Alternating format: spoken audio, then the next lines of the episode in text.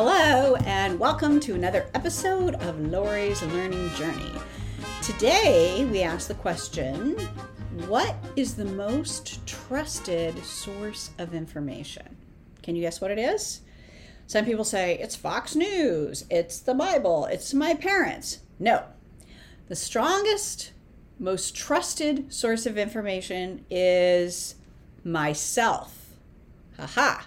So if you want to convince something, somebody, excuse me, of something, the way to do that is to get them to convince themselves rather than you telling them. How many people like being told what to do? I don't. I don't like being told what to do to the point that I when I tell myself what to do, I'm like, "No, I'm not doing that. You're not the boss of me." Even though I am the very boss of me. So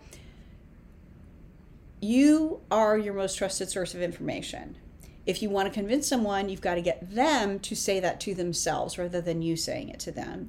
And secondly, it also means that we have inherent bias because we believe things that we have told ourselves, whether they are true or not.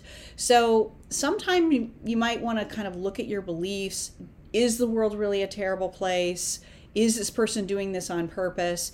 and ask yourself, where did I learn that? And if the answer is I didn't really learn it anywhere, I just kind of made it up, but I said it to myself, maybe you rethink that.